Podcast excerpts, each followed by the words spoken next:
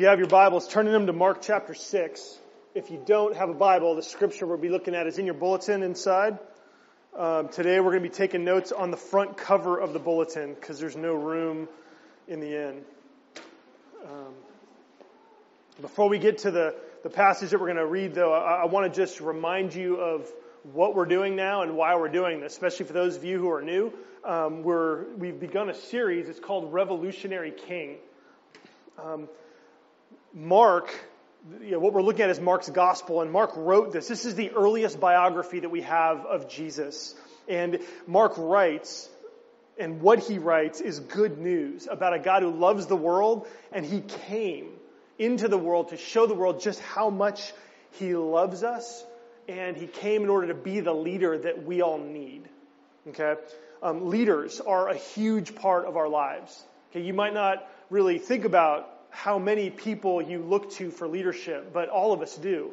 We all look uh, at leaders. Um, some leaders we choose, and some leaders we don't. Okay, we have leaders at work that we report to. Uh, we also have leaders in politics. Some who represent, we think, the best expressions of our ideas about how the government should be run. Um, some leaders uh, express opposite opinions on how we think the government should be run. Um, we have leaders in the hobbies that we enjoy right? There are blogs, there are articles, there are books that we read, and we really submit ourselves to the leadership of other people as we learn from them. We enjoy their ideas or their insights into the kinds of things that we do in life. Um, and so we pattern our lives often after the leaders that we read and respect. Now, my experience has been, I'm sure this is experience for you too, is that leaders both inspire us and also frustrate us. Right? We have some leaders that make us better people. Because we know the reason we follow them is because they make us better people, right? We want to be like them, right? And then we have other leaders who, man, we just wish they weren't part of our lives at all, right? Um, I've had leaders at work that have made me literally want to rip my hair out of my skull and shove it down there. Oh man, like I've just had really awful experiences with leadership um, in the past, and um, I know that my experience is not uncommon. And so I want you to think about the kind of leaders that have inspired you. You know, what kinds of leaders have frustrated you? Think about that a little bit. Um, because Mark is writing this gospel, and specifically this section of his gospel, trying to say, you need to know King Jesus. Okay, Jesus is the kind of king that is unlike anyone else who has authority. Mark wants you to know that Jesus is truly a revolutionary king. No one leads like he does. And I want you to know the kind of person that he is. And so, um, in this series, um, I want you to see, some of you it's going to be for the first time, and for others of you, I want to remind you of just how compelling Jesus is. Okay, Mark tells us stories, and they're not just random stories, but they are specific stories that help us get to know Jesus. Sometimes reading the Gospels is kind of like going on a blind date, right? Where you're getting to know, you're seeing Jesus. It's not exactly like a blind date, I get it, but it's kind of like you're getting to see Jesus in action. You get to see him interacting with people. You get to see what he's like. You see how he treats people. Um, and this is important for us because in our day and age, it's really difficult for us um, as people who live in San Diego and Southern California today to commit ourselves to someone wholeheartedly the pattern for us in most of our lives, pretty much everywhere, is we commit with reservation. Right? We'll follow you eh, unless you go and you, uh, I decide I don't like you anymore. Like, I'll follow you unless I find out something about you that I really don't like after all, and so I'm not going to then. Right? This is kind of how we are. And there's a lot of reason for that, because so many of us have been burned by leaders. So many of us have been taught that we ought to be we ought to question, we ought to hold back, we ought to not fully commit ourselves. And so there's a challenge for us, there's a tension here, because Jesus calls us to completely devote ourselves to Him. Okay, Jesus' call to us is for complete and total devotion. He wants us to follow Him and to obey Him in everything. And a lot of us are like, well, like so far so good, but how do I know I'm not going to learn something? In fact, I've heard so many things about Jesus. As I've come to this church, like I'm not hearing that. I'm seeing Jesus a little differently, but how do I know I'm not going to find out something in a year or two? Like, how do I know enough, right? People go through the same thing when they talk about getting married. Like, well, is, do I really, is this, do I know this is the right one? Do I not, right? This is the tension that we feel. And so Mark is presenting Jesus because he wants us to see that if you are willing to commit yourself into his hands, then you are in good hands. That's Mark's point here. He wants to show us what Jesus is like. As Jesus treats people in these chapters, so he will treat us. And I want you to be drawn to follow Jesus with all of your heart because of what a compelling and amazing and revolutionary person he is.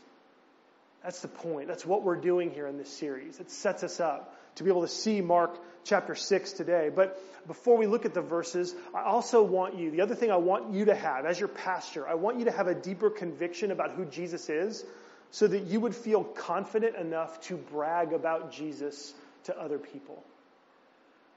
Okay? I want you to know truths about Jesus, both from what you see in the Bible and from what you experience in your life, so that you'd be proud of Jesus. You would tell other people what it's like to walk with Him, what it's like to know Him, what it's like to be in a relationship with Him. And so I also want you to feel a conviction in your heart that you'd be willing to gently correct other people's wrong views of Jesus. Okay, so that if you're in a conversation, you hear somebody say something negative about Jesus that frankly isn't true, that you would not argue with other people, but that you could offer stories from the scriptures, stories from your own lives, that would be able to help people know what Jesus is really like. Okay? Like that's the point. That's the goal of this series is, and we're going to see that, uh, a piece of that today. What we're going to see today is that Jesus brings a revolution of kingly service. Okay, you want to know the kind of leader Jesus is, the kind of king Jesus is? He is a king who serves. Okay, Jesus brings a revolution of kingly service. In Mark 6, Mark shows us more of Jesus' leadership, and he does it against the backdrop of other kinds of leadership. This chapter shows Jesus' leadership over and against the leadership of Herod the king.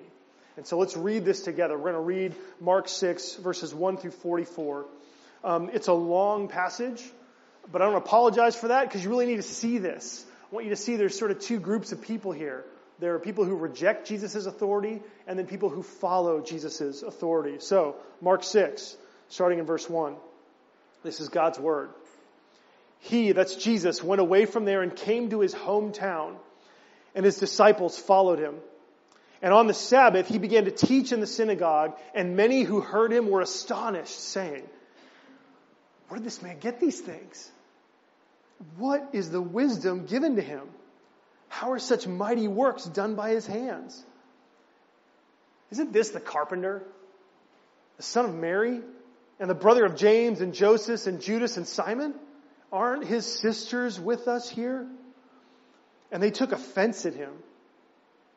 And Jesus said to them, A prophet is not without honor except in his hometown and among his relatives and in his own household. And he could do no mighty work there, except that he laid his hands on a few sick people and healed them. And he marveled because of their unbelief. And he went about among the villages teaching. And he called the twelve and began to send them out two by two and gave them authority over the unclean spirits. He charged them to take nothing for their journey except a staff. No bread, no bag, no money in their belts, but to wear sandals and not put on two tunics.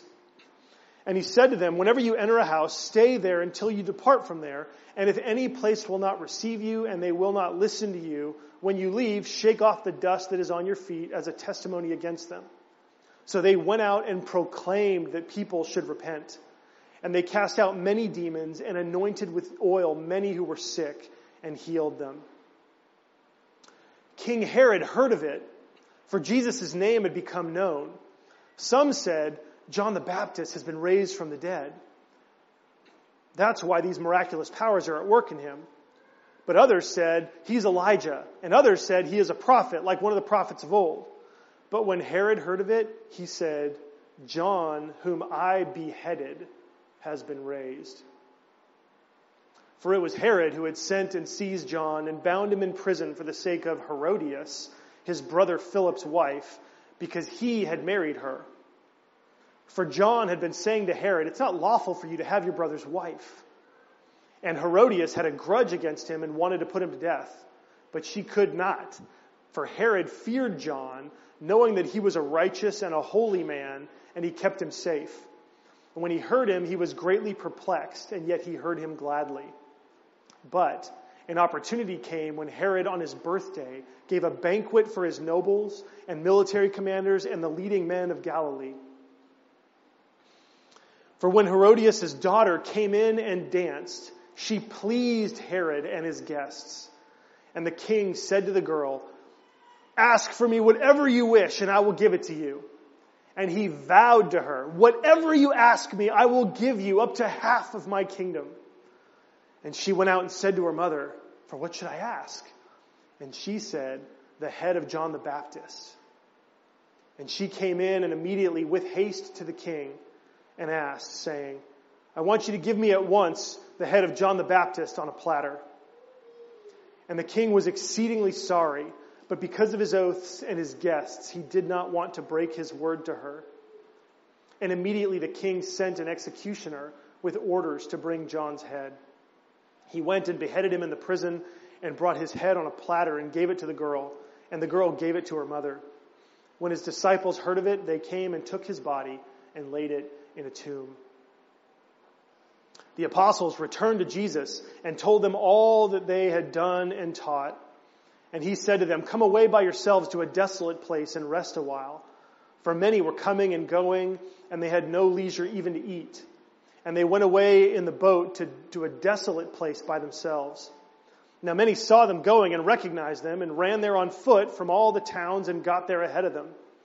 When he went ashore, he saw a great crowd and he had compassion on them because they were like sheep without a shepherd. And he began to teach them many things. And when it grew late, his disciples came to him and said, This is a desolate place and the hour is now late. Send them away to go into the surrounding countryside and villages and buy themselves something to eat. But he answered them, You give them something to eat. And they said to him, Shall we go and buy 200 denarii worth of bread and give it to them to eat? And he said to them, How many loaves do you have? Go and see. And when they found out, they said, Five and two fish. Then he commanded them all to sit down in groups on the green grass. So they sat down in groups by hundreds and by fifties. And taking the loaves and the two fish, he looked up to heaven and said a blessing and broke the loaves and gave them to the disciples to set before the people. And he divided the two fish among them all. And they all ate and were satisfied. And they took up twelve baskets full of broken pieces and of fish. And those who ate the loaves were five thousand men. This is God's word. So again, I know that was long, but really there were just two things going on. You got people who reject Jesus, and then you have the 12 sent out. And then you have the story of Herod who has rejected Jesus and kills John the Baptist. And then you have Jesus feeding his followers. Okay? And so that's what we're going to look at today. We've got people who reject Jesus and people who follow him. First, I want to look at sort of the two groups, the two passages where people reject Jesus. So verses 1 and 6, they show Jesus going back to his hometown. And as he comes, people have heard of him. They begin to, he goes, he goes into the synagogue on the Sabbath. He begins to teach. And verse 2 has what seems like very honest astonishment. Right? Hey, wait, wait we know this guy. we know this guy. And wait, wait, and he's teaching. He's teaching us, right? Where did, he, where did this man get this wisdom? Where does this power come from? Right? How is he doing all of this? So verse 2 seems like honest astonishment. They're like, whoa, we didn't know you had it in you. Like, this is incredible. But then verse 3, um, verse 3 shows that there underneath these questions, underneath this astonishment, is a cynicism um, and a rejection underneath their questions. Right? Look what they say in verse 3. Say, isn't this the carpenter? What are they saying here? Well, um, we kind of need to piece this together. It seems like because the verse tells us they took offense at him, I think this is sort of a, a little bit more of a veiled description of people who are finding excuses not to believe in him. Okay, and so this idea of isn't he the carpenter? What they're saying is he doesn't have any training. He shouldn't be speaking for God. What the heck is he doing? He's a carpenter. Right? This would be like if you go to the emergency room because your arm is gushing blood and the guy who's pushing um, a, a trash can, he puts down his mop and the trash can. He walks in, he pulls out of his back pocket his tape measure, and he begins to measure the gash that's in your arm. Right? And you're like, wait a second. what is this? Right? This is, this guy shouldn't be here. He shouldn't be doing what he's doing. He's the janitor. Right? And so that's what they're saying. Isn't this the carpenter? He doesn't have training. And they go on. Isn't this the son of Mary? Isn't this the son of Mary? Now, this could be a reference to the fact that at this point in Jesus' life, his father Joseph was dead. Um, we don't see Joseph um, at all in the gospel narratives after Jesus is 12 years old.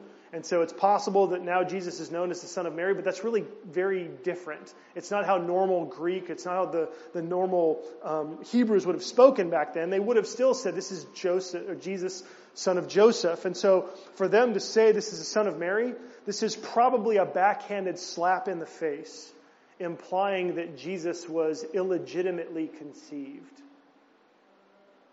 Okay, and you see this in other parts of the Gospels where the religious leaders come out and go, Yeah, Jesus, well, we weren't born of fornication. And what they're saying is, yeah, we heard the story. Mary conceived by the Holy Spirit. Yeah, we get it. And so when they say Jesus, isn't this Jesus the son of Mary? They're saying, yeah, we know he didn't have a father when he was conceived. We know he didn't have a real dad. They weren't married. And so this was them putting Jesus down. Um, we know his brothers, we know his sisters, which I think hopefully should help all of you to realize that though Mary was a virgin when Jesus was conceived, she didn't stay a virgin. Okay? Jesus had many brothers and at least two sisters. Okay? And so, but we know these people, like they're with us. They're nothing special. And so if the people, if his brothers and sisters are nothing special, then surely Jesus isn't anything special. And so they reject Jesus. They reject Jesus. And what's, what's amazing here is that they knew about his wisdom because they heard it. They knew about the miracles that he had done and they still rejected him. What was going on here was that there was a layer of cynicism that was clouding their hearts. It wasn't that they couldn't believe, they were unwilling to believe that Jesus could be anything special. They were unwilling to believe. And what happens? Well, the text tells us. Verse 5 Look at this. Look what it says. And he could do no mighty work there, except that he laid his hands on a few sick people and healed them. And he, Jesus, marveled because of their unbelief. And so there is a danger in rejecting Jesus. There is a danger in allowing your cynicism to keep you from embracing Jesus for who he says he is. And the danger, as verse 5 points out incredibly clearly, is that if you let your cynicism be your king and not Jesus, you will prevent God from working in your life. If you allow your cynicism to cloud your ability to accept and put your faith in Jesus, God will be unable to work in your life. I mean, that's what verse 5 says. Jesus could do no mighty work there because of their unbelief. So this is what happens. You know, skepticism and cynicism, they can be healthy, right? It's foolish to just receive everything. Um, in fact, even in the book of Proverbs, when it talks about the simple, Um, the word simple in the book of Proverbs is just the person who is open, right? Open to everything, right? Someone who has no ability to discern what's right and wrong, just sort of receives everything, right? Very naive, very simple. Like that's, that's not wise. It's not wise just to be open to everything. But it is possible to let your cynicism call into question everything to the point where really nothing is real. I think it was C.S. Lewis who said that if you allow the, the lenses of cynicism to govern your life and you make it your God, you will end up seeing through everything in life and nothing will be real. And so for us, I want to ask the question how does your cynicism keep you from experiencing God in your life?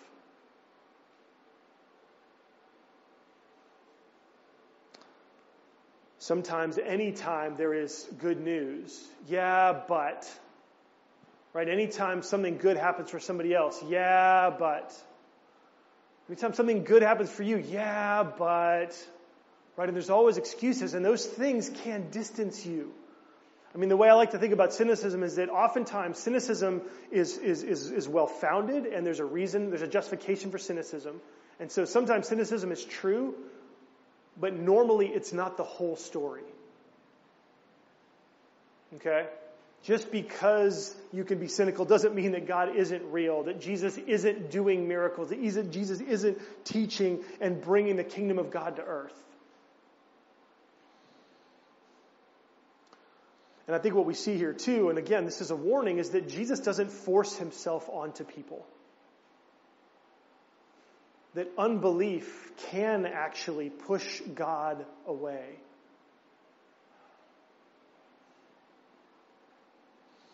I think it's possible that these folks from Jesus' hometown, from Nazareth, they might have been distancing themselves because they were worried about the impact that Jesus' ministry would have on Herod the king. I think there's a reason why Herod's story shows up um, in this same chapter back in chapter 3 of Mark's Gospel, um, in verse 6, it says, after Jesus healed someone on the Sabbath, it says the Pharisees went out and immediately held counsel with the Herodians against him, how to destroy him. And so I think the people in Nazareth knew that if Jesus got too big and you were on his side, Herod was coming and Herod was powerful. And so their rejection of Jesus may have been motivated by a fear.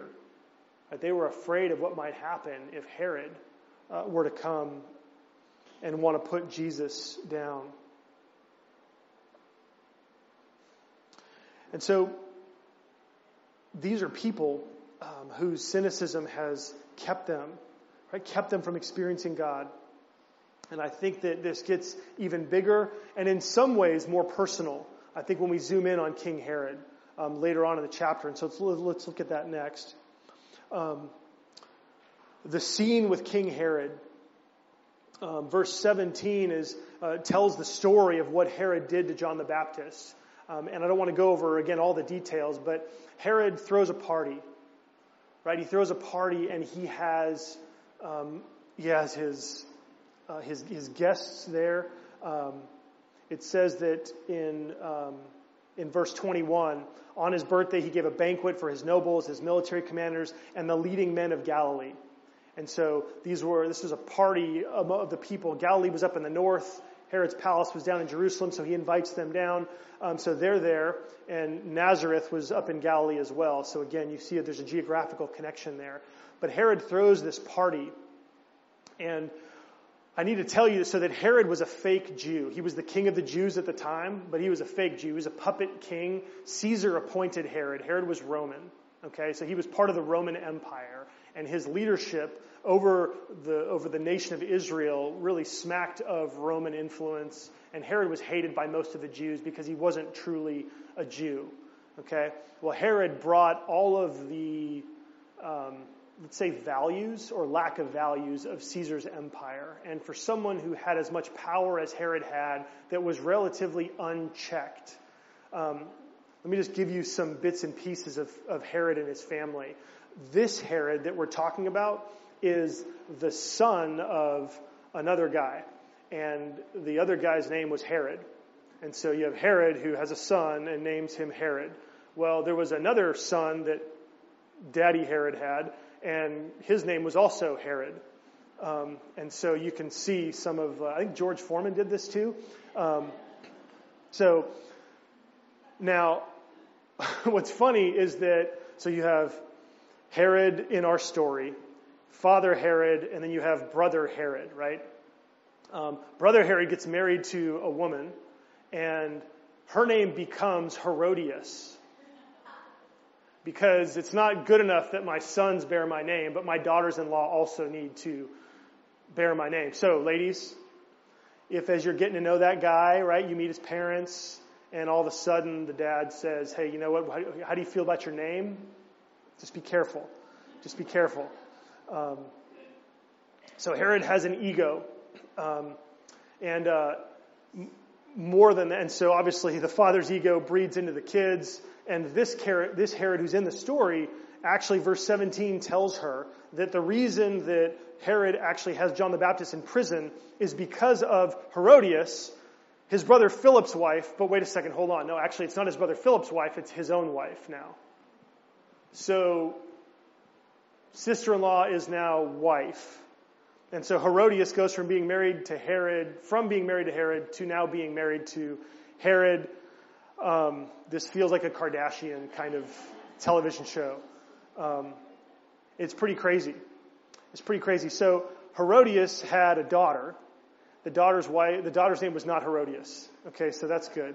The daughter's name was Salome. We find out in other places. Um, Salome was a young girl, young teenage girl. What all of the scholars say is that the word that's translated to dance, okay, in verse 22, when Herodias' daughter came in and danced, um, every, every scholar says that this was an erotic dance, that this was sexual in nature, and so it adds some layers and some color to the rest in the end of verse 22 when it says she pleased Herod and his guests. Um, but you, you kind of need to step back for a second because I know for some of you the idea of erotic dancing might not be shocking, but you have to remember this is now his daughter in law, half daughter, stepdaughter that's that he's having dance, that he's having. So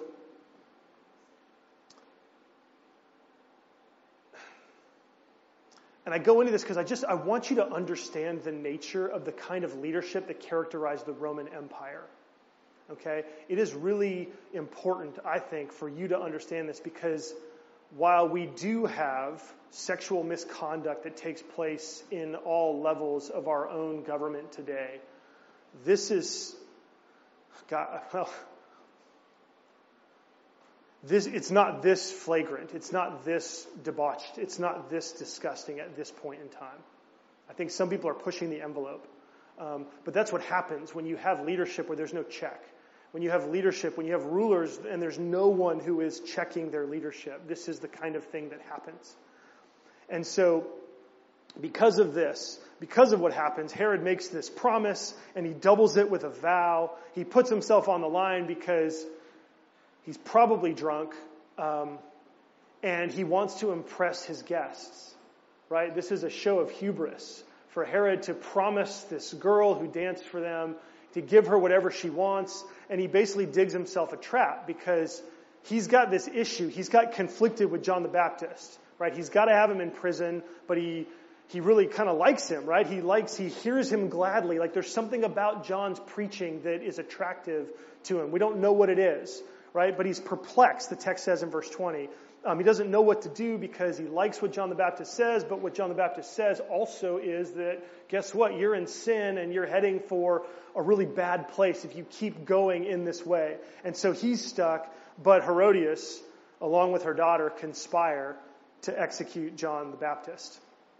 And so that's a little bit of detail on this story, but what I want you to see is that this in some ways, this is the alternative to the kind of leadership that Jesus brings. Okay? Jesus brings a revolution of kingly service, as we're going to see here in a minute. But without Jesus, when you reject Jesus, what you end up with is an authority of your own making. You end up the one who's in charge, and you end up deciding who is in charge of your life. And when you realize that, when you understand that you're the one who's in charge and you're the one who gets to call the shots and you get to decide who's right and who's wrong, what can happen is that Herod can become what we become. Or Herod can be, the way Herod is, can be what we're like. Herod is swayed by, I mean, he's swayed by his own desires. Right? Herod's at a place now where he is doing things and he's living above the law. Um, Herod's at a place where he is excusing himself and all of his behaviors. Friends, we do the same thing. Like we are so quick to want to put other people in prison, to criticize other people, and yet when it comes to our own stuff, we're quick to justify ourselves. We're quick to, uh, to explain away what we do. Um, we're quick to making rash vows. Right? We make promises, we get caught, and instead of fessing up, instead of saying, oh man, you know what? Let me tell you about my relationship with John the Baptist. I'm not willing to put him to death. You can have anything else. Instead, Herod doesn't want to look bad, and his reputation is more important to him than his integrity. And he wants to please his friends more and do what they want more uh, than he does what's right. And in the midst of all of this, what's, what's so fascinating to me about where the story is placed is that the reason that Mark puts this, or the introduction to this story, is verse 16. When Herod heard of what Jesus was doing, he said, John, whom I beheaded, has been raised. And I think that what we're seeing here is that Herod hears something, and where does he go? He goes immediately to his own guilt. Herod has been living with the guilt of what he did. And so he immediately, his immediate reaction is, oh my goodness, like this is, this is what I did. Like he's come back.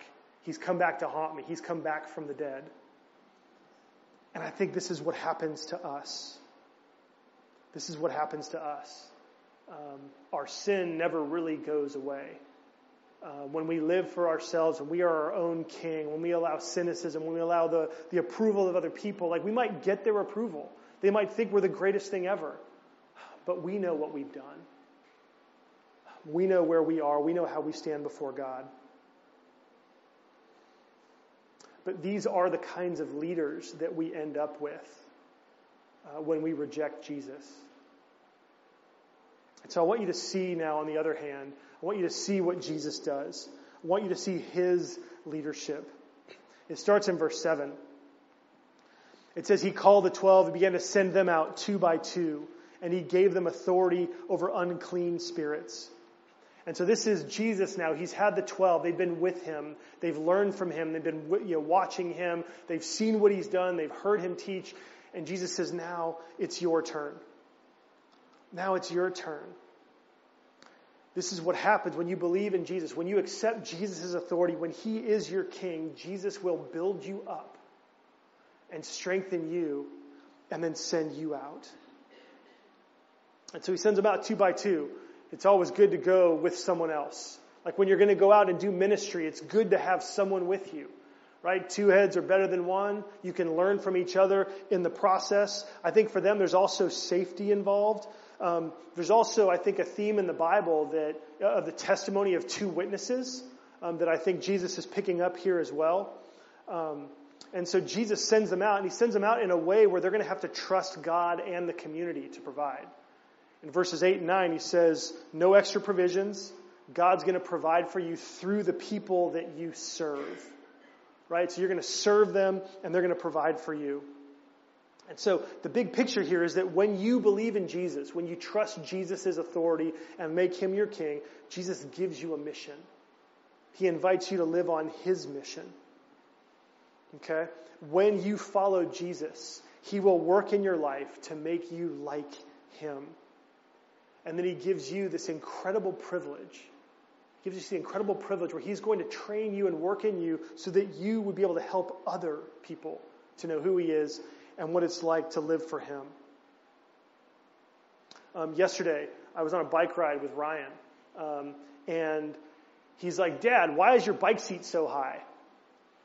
And I said, Well, it's a lot easier to pedal if your bike seat's high, you know, because you're not like lifting your legs up so high, you're kind of just standing up every time. And he goes, and so he goes, Well, I want my bike to ride higher, so it's easier for me. I'm like, All right. So we pull over to the curb, and I raise up his bike seat, and off he goes.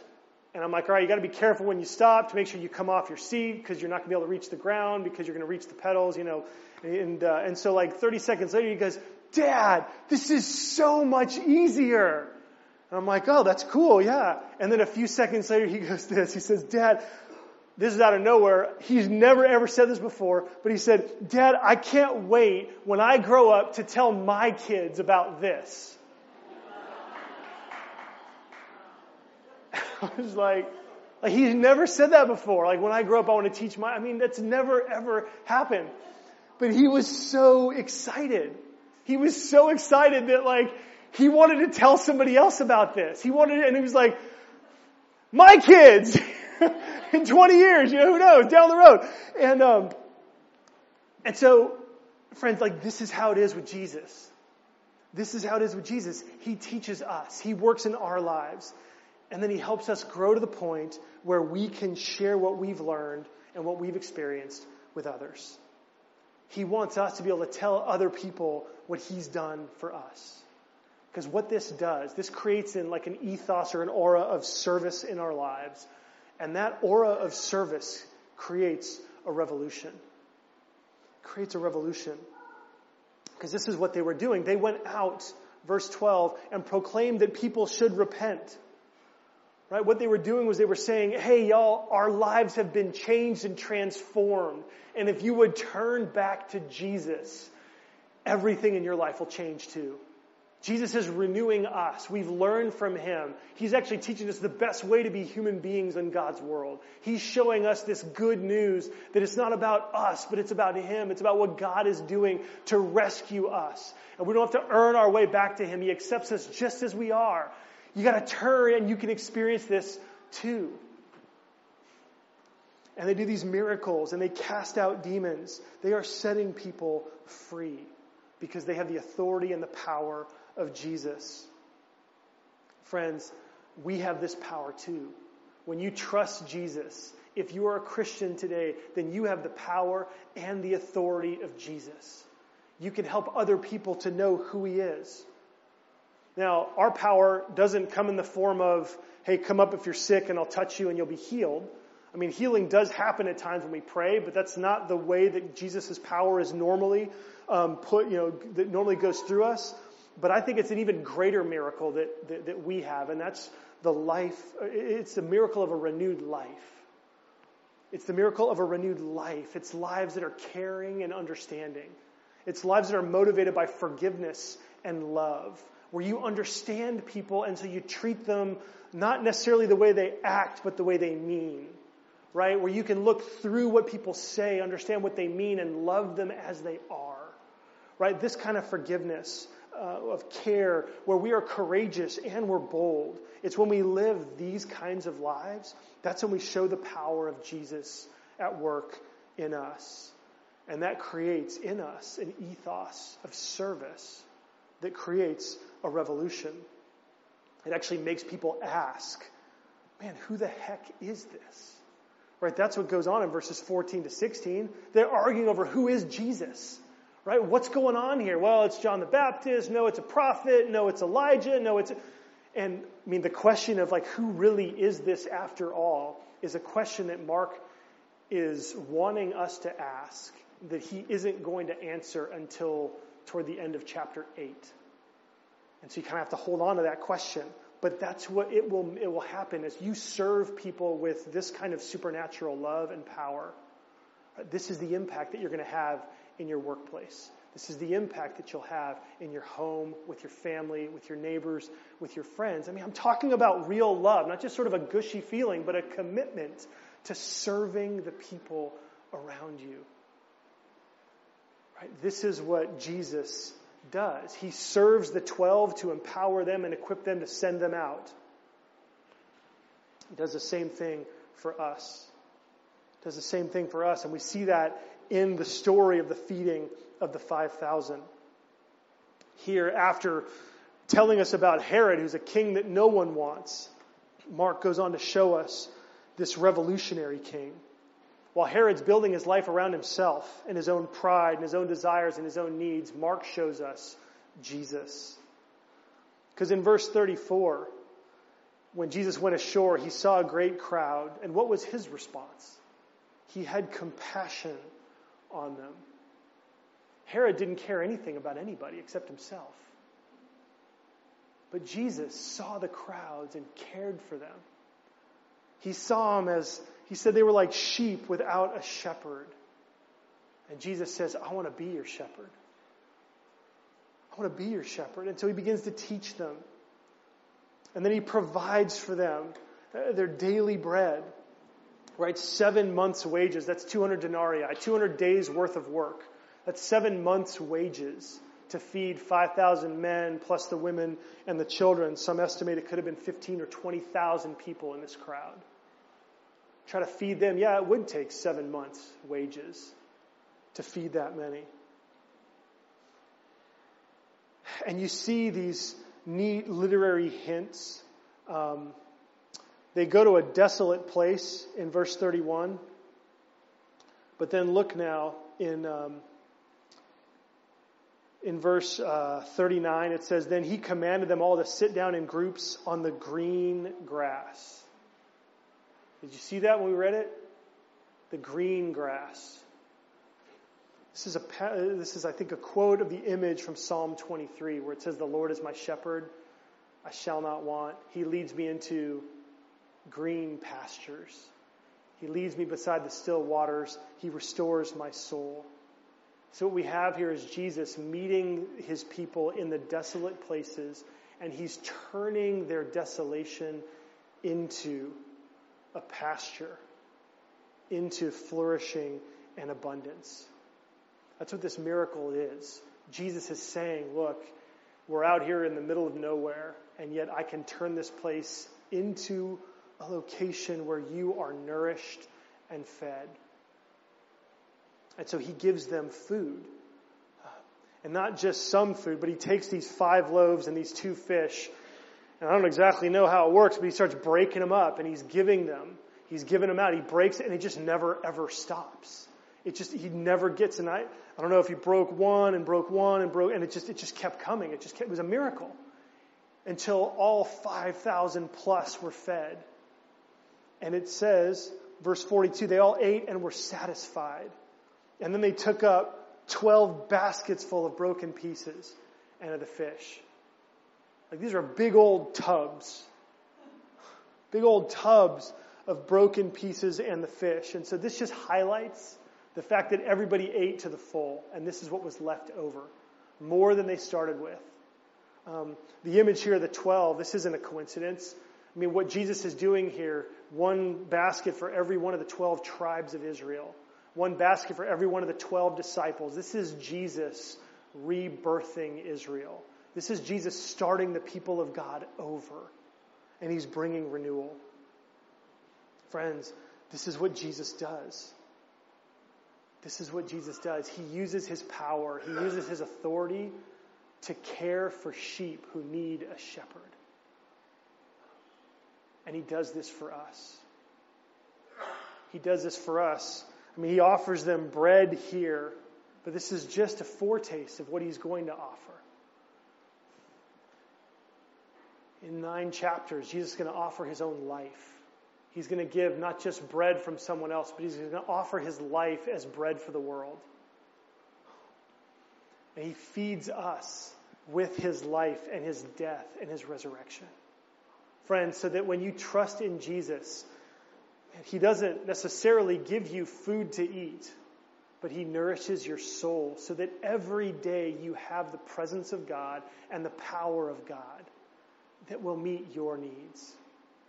Anything that is going wrong in your life, Jesus is with you and He reminds you that your sins have been forgiven. He reminds you that you have His presence and His strength so that you can love Him and you can have His love for you. And so even if your circumstances never change, you change. You're different. Though nothing is different circumstantial in your life, everything is different because Jesus is your shepherd. Jesus is your bread. And so you are forgiven. You are accepted by God. You have His presence dwelling in you. And He's changing you from the inside out. And I love the fact that the way that Jesus distributed the bread, the way that He gave out the fish, was through the twelve.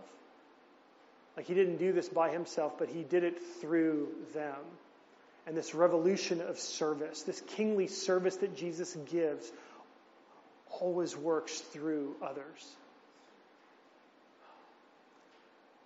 So, this is what Jesus is calling us to. As he serves us, he then calls us to serve others. And he gives us the strength that we need, he gives us the assurance that we need.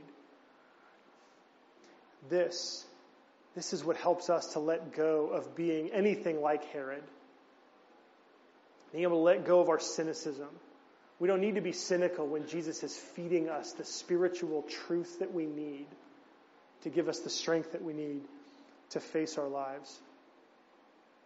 So I want to call you to serve like Jesus because it's in serving that you will know God. It's in serving others that you will find out what it was like to be Jesus and you'll find out how he serves you. Let's pray together.